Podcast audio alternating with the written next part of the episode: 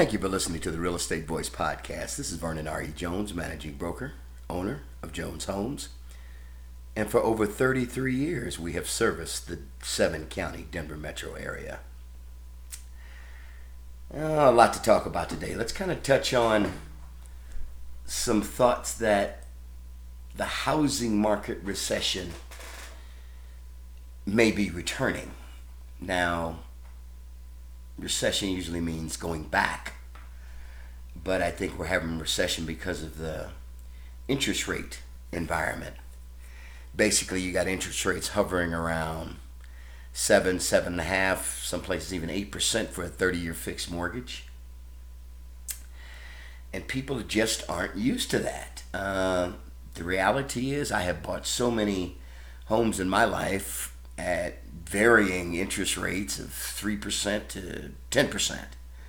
Uh, I often remind people that interest is what you deduct on your home.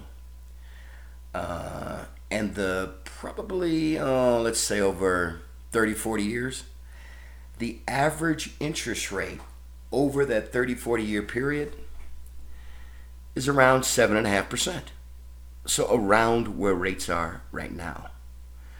And I believe it's the pace at which they went up rather than what the rate actually is that's kind of deterring some people. But I get it. It did go up fast. And it went up faster than it ever had in 40 years. But a couple things. According to First Americans, uh, First American is uh, a, basically an analytics real estate company, and they've been doing this for, geez, 40 years. Let's kind of talk about some things about existing home sales. They're basically going to have a tough time gaining some real momentum in a limited inventory environment where most homeowners are rate locked into their homes. You can't buy what's not for sale. A higher mortgage rate environment resulted in limited sales helps to explain why the housing market has slipped back into a housing recession. Again, usually when you say housing recession, I mean prices are dropping significantly, there's a bunch of inventory, and well, you kind of get the drift. Uh, basically, I would tell you that once mortgage rate stability gets back and it starts to kind of come together. In other words, the Federal Reserve Board probably isn't going to raise um, their rates this month. Uh, probably will maybe do something in November, possibly December, depending on what inflationary numbers are.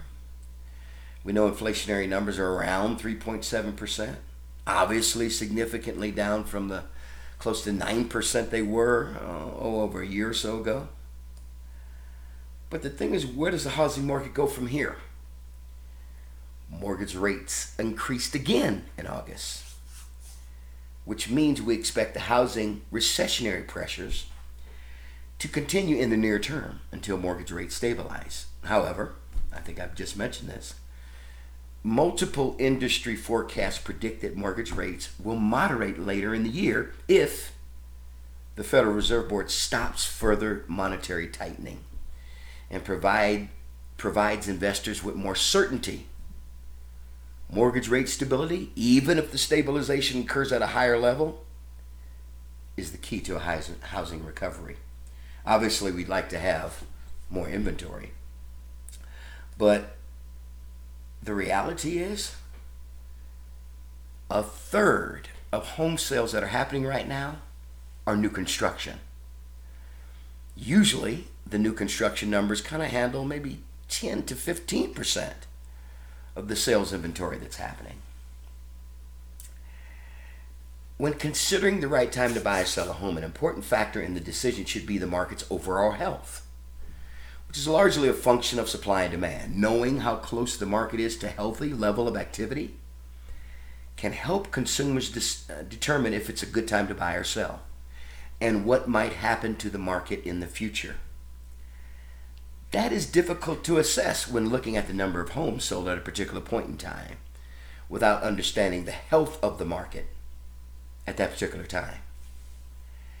Historical context is critically important. I try to provide that here on the Real Estate Voice.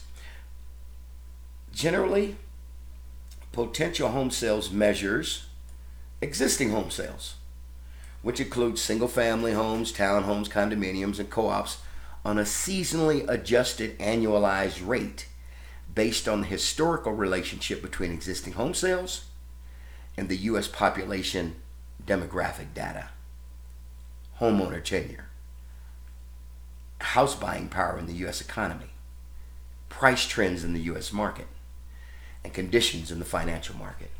Those are kind of the things that you, uh, we all in the industry try to put together so we can all give a, an informed information source to our clientele.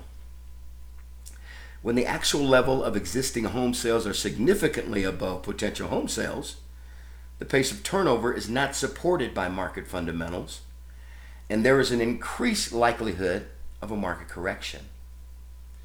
Conversely, seasonally adjusted annualized rates of actual existing home sales below the level of potential existing home sales indicate market turnover is underperforming at a fundamental and it's not fundamentally supported by the current conditions.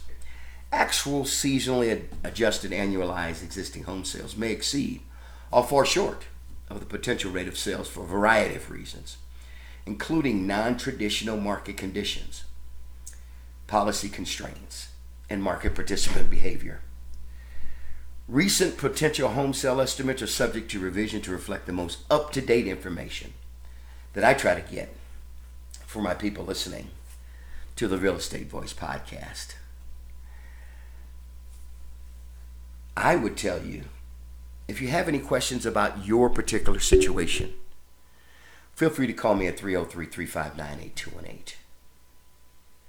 Thank you for listening to the Real Estate Voice. And as always, please be safe.